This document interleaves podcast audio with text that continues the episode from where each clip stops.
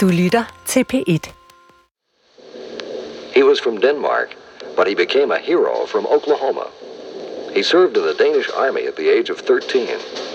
Before he was 20, he joined the French Foreign Legion, served with the U.S. Army during the Indian Wars. Sound like a movie?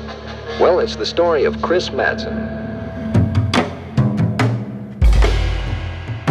Du lytter til De Lovløse, og her er det anden del af historien om Chris Madsen.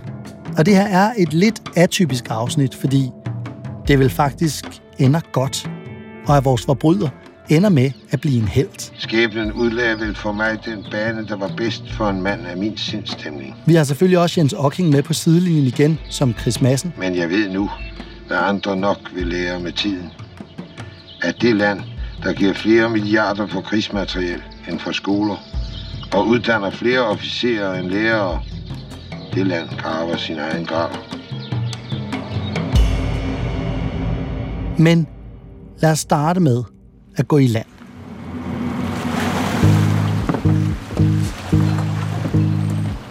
Amerikabåden er kommet i havn i New York. Det er januar 1876, og Kristen Massen Rørmose, svindlervagabunden fra Fyn, træder ud på kajen som Chris Massen. Han har fået chancen for at starte et nyt liv her, langt væk hjemmefra, hvor ingen kender hverken ham eller hans fortid. Og det passer ham godt. I de sidste mange år har han bildt folk i Danmark ind, at han er en dekoreret krigsveteran. Og måske er han efterhånden også begyndt at tro på sin egen historie. Eller så ser han i USA muligheden for endelig at gå i et med sit alter ego. I hvert fald har Chris Madsen ikke været i New York i mange dage, da han ekstremt selvsikkert vader ind på det nærmeste værvekontor. Og siger meget bombastisk, where can I shoot some Indians? Altså, hvor kan jeg skyde nogle indianere? På det her tidspunkt har nybyggerne i USA rodet sig ud i nogle ulækre krige med den oprindelige amerikanske befolkning. Det er et meget farligt og svært arbejde, og på ingen måde noget, man bare lige gør. Og det er også den besked, Chris får her på værvekontoret. Og så er det så der, han lægger til til sin fortælling og siger, men prøv at høre, jeg er dekoreret krigshelt i Danmark. Jeg har været i den franske fremmedlegion, og så siger de, der er ingen grund til at træne dig. Ud mod vest med dig. Begynd at hjælpe os med at, at kæmpe mod indianerne. Øh, altså, man kunne jo lave et fuldstændig hamskifte. Og det er Chris Madsen i virkeligheden måske bare det ypperste eksempel på, altså at slette sin kriminelle fortid og begynde forfra. Det var jo virkelig en ny begyndelse. Selv hvis Chris Madsen havde prøvet at være i krig før, ville det, der sker på prærien, komme bag på ham. For indianerkrigene, eller den etniske udrensning, som det jo egentlig er, er i høj grad guerillakrig mod en usynlig fjende. Så selvom den amerikanske hær er tungt bevæbnet, handler det mest af alt om at være lynhurtig på aftrækkeren. Og det er Chris Madsen åbenbart. Det var sjældent, jeg ikke ramte det, jeg havde på sigtekornet. Jeg havde vundet en medalje som regimentets bedste skytte. Det reddede mit liv mange gange og gav mig mange fordele. Chris er virkelig, virkelig god til at skyde, viser det sig. Et naturtalent. En mesterskytte. Og derfor bliver han også hurtigt populær blandt oberster og andre vigtige folk højt op i hierarkiet. Indianerne, den oprindelige befolkning, sad jo på USA og blev fordrevet længere og længere mod vest ind på mindre og mindre områder, fordi at man ville have nybyggerne til at bygge det Amerika, vi kender i dag. Det kom jo med en enorm blodig pris. Øh, på alle måder jo en skammelig fortælling, øh, som vi nogle gange glemmer, når vi fortæller den der sådan store, lykkelige amerikanske drømfortælling. Min sympati med indianerne voksede i takt med, at jeg lærte dem at kende. De var modige og forstod at sætte sig i respekt. Og de ville hellere dø, end lade sig flytte til regeringens reservater. Det var som at jage skygger i vinden. Men midt i de der begivenheder befandt øh, Chris Madsen sig så, eller i hvert fald i udkanten af nogle af de store slag.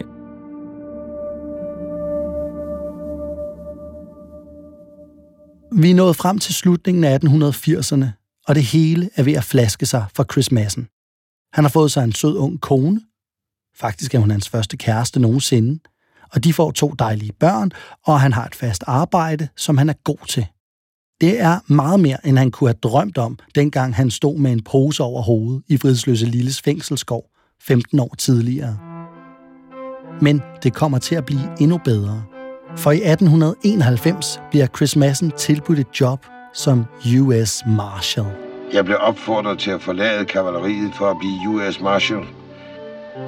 Lønnen var 250 dollars om måneden. Det var fem gange så meget som de 50 dollars, jeg fik som soldat. Og sådan går det til, at Chris endelig får overragt sin første ærligt tjente medalje. En sheriffstjerne, som han sætter fast på sit bryst med lige så stor naturlighed, som han gjorde det med Dannebrogskorset og de andre medaljer, dengang han svindlede rundt i Danmark. Men nu kan han jo faktisk også godt tillade sig at være ægte stolt. Vi ved jo ikke meget om Chris Massens egne tanker om alt det her, altså sådan egne dybe inderste tanker. Men jeg forestiller mig, det er jo i hvert fald oplagt at forestille sig, at han til stadighed har været på en vis form for flugt fra sin fortid. Og ved at begive sig helt derude på kanten af verden, så har der jo også været mindst sandsynlighed for at blive opdaget. Samtidig så tror jeg, at man skal forestille sig, at han har været drevet af en lyst til, at nu vil han leve et anderledes liv. Nu vil han leve et retskaffende liv, nu vil han være med til at gøre en forskel. Og så må han have forestillet sig, at den forskel kunne han bedst gøre derude på prærien.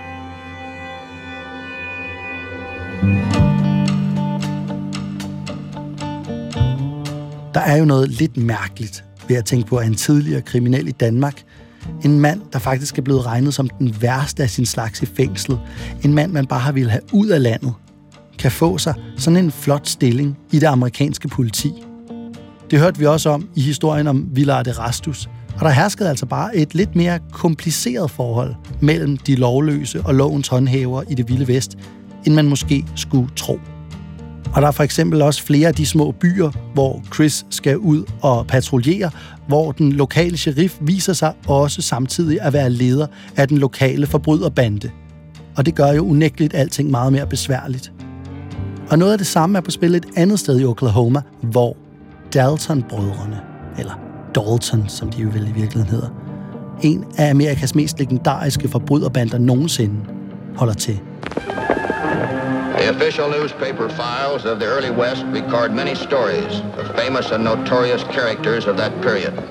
Among them were the four Dalton brothers, the most feared bank and train robbers in the annals of outlaw history of the Southwest during the 1890s.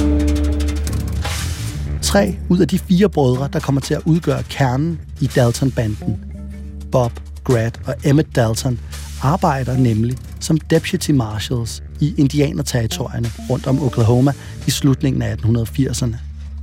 Selvom det er en flot titel at have, så er det også et sindssygt hårdt job, og brødrene Dalton bliver ofte snydt for løn. Så stemningen mellem dem og deres chef er dårlig fra start af. As deputy marshals, we're supposed to do a lot of things. Maybe too many. I don't like your attitude. Maybe we don't like yours. Og fordi de ikke altid får deres løn, så sætter de sig også nødsaget til at stjæle nogle muldyr, som de vil sælge videre. Desværre bliver de opdaget, og så bliver de efterlyst, og så må de flygte. I swore you boys in to uphold the law. This is what I think of the law. Me too. Here's mine too. Og de gemmer sig hjemme hos deres mor, og sidenhen hos deres bror, Bill Dalton, der har en ranch. Og det er her på ranchen, at de fire brødre så småt begynder at lægge planer om at blive en ægte forbryderbande. Og de beslutter sig for at specialisere sig i togrøverier og bankrøverier. Og det er de gode til. Og på utrolig kort tid er de kendte og frygtede i hele landet. The Dalton brothers, once respected deputy sheriffs, embittered, turned into a band of desperate and clever outlaws. I was sent out to the town of Adair in the Indian Territory to try to help capture them. Og så kan vi binde en fin sløjfe. For Bill Daltons Ranch ligger ikke særlig langt fra den by, hvor Chris Madsen har sit sheriffkontor. Og Bill og Chris kender udmærket hinanden fra hverdagslivet i byen. De er sådan på hejfod med hinanden og snakker om stort og småt, når de ses. Også selvom en af Chris Massens fornemmeste opgaver er at få indfanget eller skudt Bills berygtede brødre. For Bill Dalton er ikke selv kriminel. Sådan officielt i hvert fald på det her tidspunkt. Chris ved godt, at han med stor sandsynlighed er med til at planlægge de forskellige kup. Måske er han endda hjernen bag, men han er også god til at holde på formerne.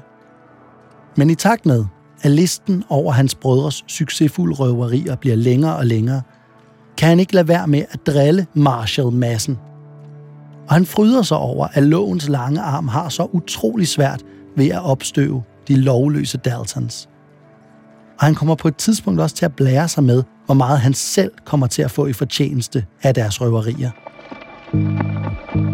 Så Chris begynder at holde ekstra øje med ham. Jeg tilbragte stadig det meste af mit liv i sadlen. Men nu var jeg ikke længere på jagt efter indianere. Nu jagtede jeg de lovløse. Det var jo nok i første omgang, vi ser Chris Massens fantastiske evner med gevær og pistol, som skaffede ham jobbet som US Marshal. Men det, der for alvor kommer til at være hans styrke i kampen mod forbryderne, er noget, han nok snarere har haft med sig fra landevejen i Danmark. Han har en udholdenhed og en stedighed, som ingen anden. Han kan jage desperadoer i ugevis, hvis det skal være. Og for det meste får han dem også med hjem. Men lige præcis Dalton-brødrene har hverken han eller hans kollegaer været i nærheden af at få fanget. Men en dag i oktober 1892 tækker der et telegram ind med en ret opsigtsvækkende nyhed. I byen Coffeeville er noget gået fuldstændigt galt for Dalton-banden. Og det er der skrevet en lille sang om. Way down in southeast Kansas, in the town of Coffeeville. I et forsøg på at overgå alle andre Western Outlaws gerninger og score en gevinst, der er så stor, at de ikke behøver at stjæle noget som helst i meget, meget lang tid, har Dalton-banden forsøgt at plyndre to banker på samme tid ved højlysdag. Then in rode the Daltons, a mean and fearsome gang, plans to rob two banks. That's true. But their plans to Men borgerne her i Coffeeville viser sig at være modigere, end Daltons har været vant til. Og da de står ved deres heste med pengesækken i hånden, bliver de beskudt og jagtet rundt i byen. their way as they fell on that day in 92. Det ender som et blodbad. Yes, they were the Daltons, Fem af indbyggerne i Coffeeville ligger døde på jorden, men Dalton-brødrene og deres medhjælpere bliver også plaffet ned. One was jailed and four were laid in the cemetery shade. Det er kun Emmett Dalton, der mirakuløst stadig lever, da støvet har lagt sig, selvom han er blevet ramt 23 gange. That sad and fateful day in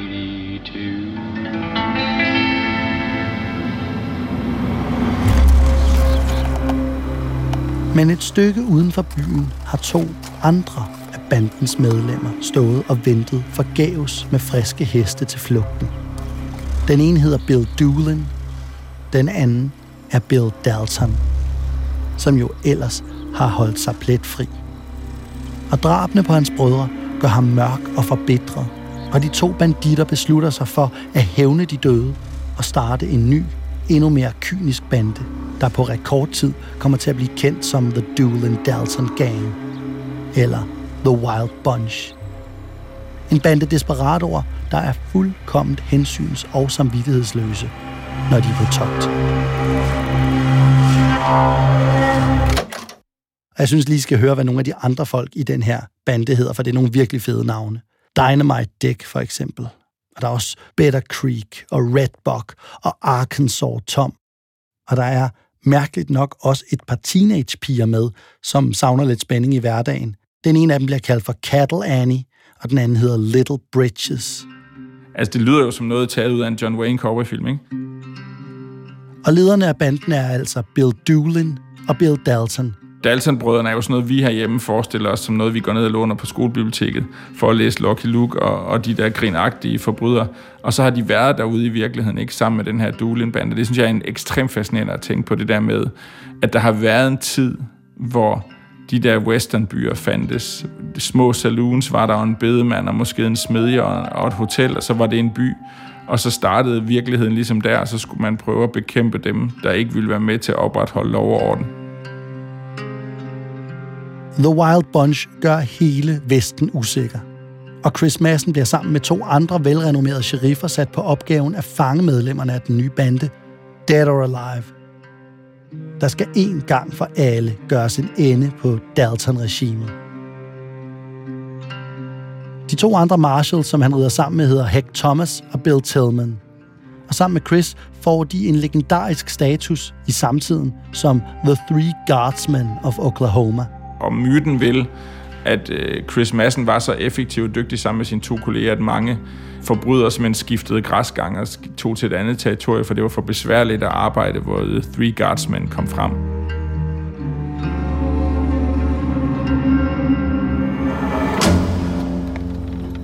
Bill Dalton og Bill Doolin ser forventningsfuldt på, imens Dynamite Dick sirligt placerer dynamitstængerne på togskinnerne.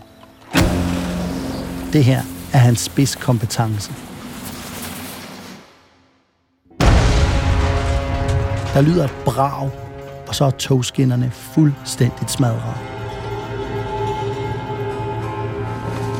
Da toget senere nærmer sig, står Doolin med en støvle på hver togskinne og vifter med et rødt flag. Bag ham ryger det stadig fra krateret efter Dynamite Decks eksplosion. Togets bremser skær igennem bakkedalen. En håndfuld bevæbnede vagter hopper ud og forsøger at overrumple forbryderne. Men før de ved af det, står de alle sammen med hænderne i vejret, hvis de da ikke ligger døde på jorden. Og så kan passagererne ellers bare se på, imens The Wild Bunch plyndrer alt, hvad de kan – og rider afsted i den sene eftermiddagssol med deres hestevogne fyldt op af alt, hvad toget før indeholdt af guld, pengesedler og whisky. Men hvad forbryderne her ikke ved er, at Chris Madsen er lige i hælene på dem. Og med sig har han samlet en lille hær til opgaven. Der er både soldater, lokale Oklahoma Cowboys, men også folk fra de indianske stammer, han tidligere var med til at bekrige men som nu er blevet hans venner og allierede. Nogle af de bedste af mine venner var indianere. Jeg havde kæmpet mod dem som soldat, og nu fik jeg lejlighed til at hjælpe dem, ligesom de ofte hjalp mig i de områder, de kendte bedre end nogen andre. Og nu er de altså sammen på jagt efter Bill Dalton, Bill Doolin og deres Wild Bunch. Og de har bare ventet på det rette tidspunkt til at overraske dem. Så imens forbryderne fejrer sig selv og røveriet, lægger massen og hans mænd sig i et baghold bag nogle træer og venter på, at den intetanende bande skal ride forbi. De skal helst skynde sig, for tusmørket er ved at falde på. Og når først solen synker ned under præriens horisont, går der ikke mange minutter, før det er umuligt at se en hånd for sig. Adrenalinen begynder at pumpe rundt i kroppen på Chris, da han kan høre forbrydernes jublende stemmer nærme sig. Han signalerer med vidt udspilede øjne, at de andre skal gøre sig klar. Doolin og banden skal bare en anelse tættere på. Men en af folkene i massens lille her er begyndt at ryste på hånden.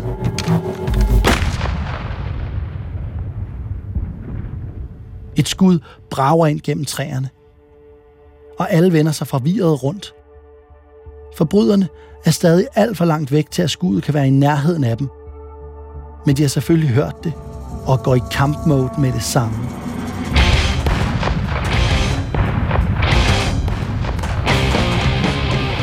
Banden sender en by af kugler afsted. Det samme gør Chris Massens soldater fra deres skjul.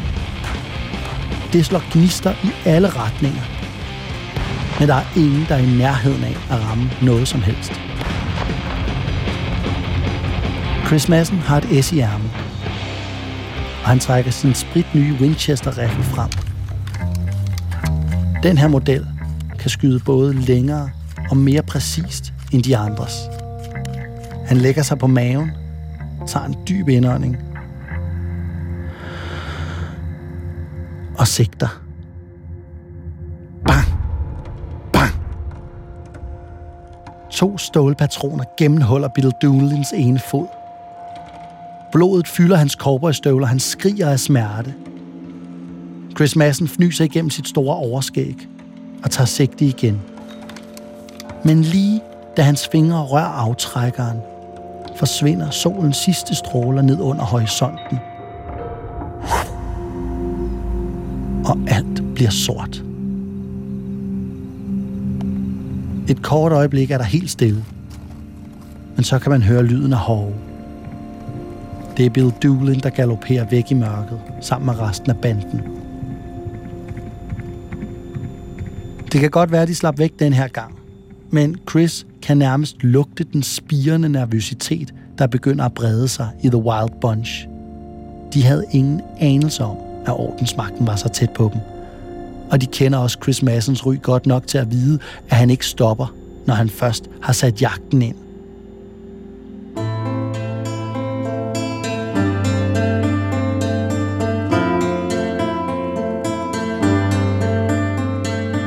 The Three Guardsmen, Massen, Thomas og Tillman forfølger The Wild Bunch. Det er sindssygt stressende for bandemedlemmerne, der som en reaktion også begynder at dræbe mere eller mindre tilfældige, uskyldige forbipasserende og lave hasarderede røverier. Og en for en bliver The Wild Bunch decimeret. Dynamite Dick bliver fanget. Cattle Annie bliver fanget. Arkansas Tom bliver fanget. Tulsa Jack bliver skudt, ligesom Bitter Creek og Red Buck og flere af de andre også gør. Bill Dalton bliver mere og mere indadvendt og depressiv i løbet af den lange flugt fra The Three Guardsmen. Og da han på et tidspunkt forsøger at køre sit eget løb i Texas i stedet for, ender han med at vade lige ind i en kugleregn. Men Bill Doolin holder hovedet koldt og slipper altid væk. Han har bare et ret stort problem. For den fod, som Chris Madsen gennemhullede, vil ikke rigtig hele. Og han har konstante, forfærdelige smerter i den. Så selvom Bill Doolin er på flugt, er han tvunget til at tage sig af foden og besøge nogle helsebade af og til. Og en dag sidder han i sådan et spagagtigt bad og læser en avis. Han aner ikke, at Bill Tillman, en af The Three Guardsmen, har skygget ham hele vejen. Og midt i badet bliver han arresteret med bukserne nede. Og han bliver smidt i fængsel. Men som enhver god forbryder, lykkedes det ham selvfølgelig også at flygte fra sin celle. Men de tre guardsmænd er efter ham med det samme. Og han er ikke i stand til at slette sine spor den her gang. Da de finder ham, nægter han at overgive sig, og han begynder at skyde mod dem. Men her bliver der svaret resolut tilbage, og Bill Doolin bliver gennemhullet fra alle sider. Og æren for drabet kommer til at tilfalde den tredje guardsman, Hek Thomas. Jeg har læst et sted, at noget ved skudhullerne kunne tyde på, at Doolin faktisk er blevet bundet til et træ og først skudt bagefter. Altså en fej og meget lidt lovlig henrettelse. Men Hek Thomas kone sværger, at hun har set det hele, og det altså var en reel duel. Det kan man så tro på eller lade være. I det hele taget er der en del, der kunne tyde på, at de her tre guardsmen ikke altid var helt så heldemodige og lovlydige, som de ellers er blevet ophøjet til. Men uanset hvad, så er den organiserede cowboy-bandekriminalitet i Oklahoma så godt som udryddet med drabet af Bill Doolin den 24. august 1896. The Three Guardsmen's arbejde bliver beskrevet indgående i aviserne, og når Chris rider ind i en ny by, kender alle hans navn og vil høre alt om hans heldemodige gerninger. Den lille, rødmossede mand fra Ørsted på Fyn er blevet en folkeheld i det store land. Ligesom han altid har drømt om at være. Og som han langt hen ad vejen har løjet for at blive.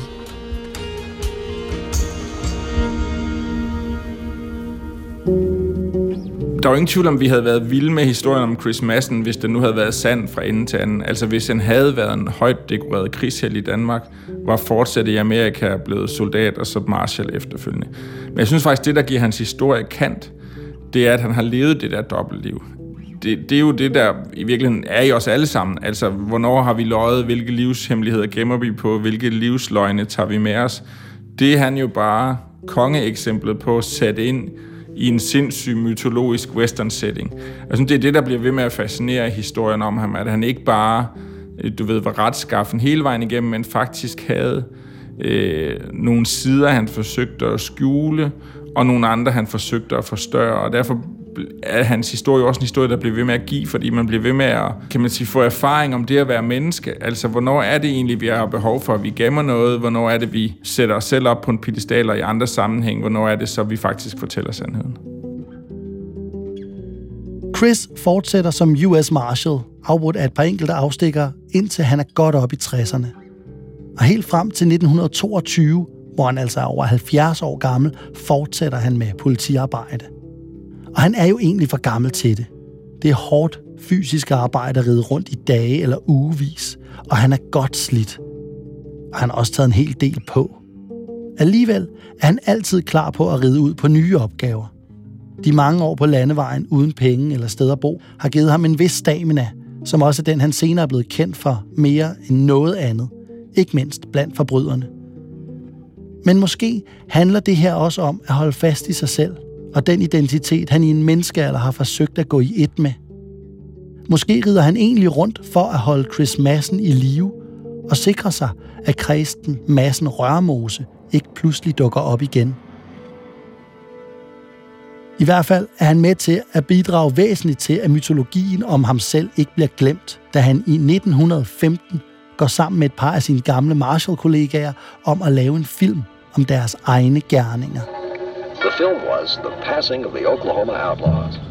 Og Chris Madsen, han spiller rollen som sig selv, ved siden af sin gamle guardsman-ven Bill Tillman.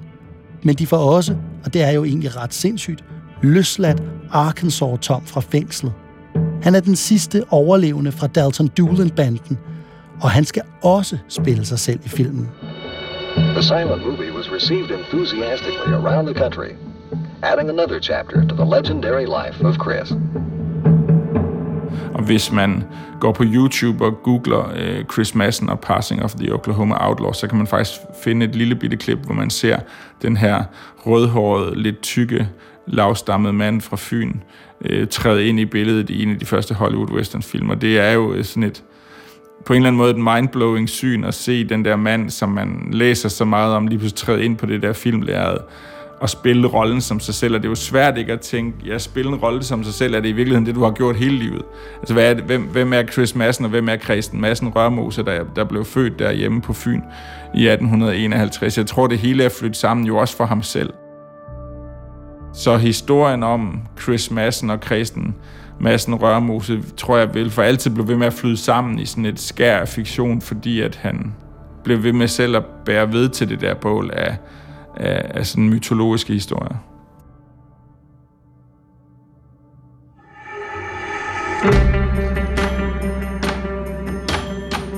Det her var historien om den danske supersvindler, der endte som en amerikansk supersheriff. He was Denmark's son, but he was one of Oklahoma's best. Jeg hedder Emil Rothstein Christensen. Lydlandskaberne er anlagt af Tobias Ingemann. Inge Sjæl Kjeldstrup har tilrettelagt, og Rune Spar Gertsen er redaktør.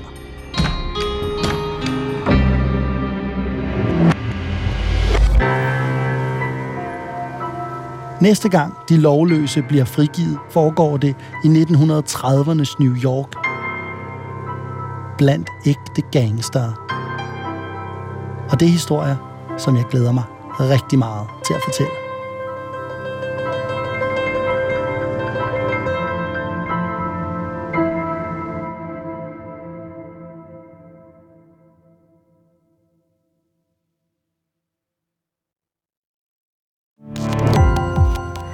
Gå på opdagelse i alle DR's podcast og radioprogrammer. I appen DR Lyd.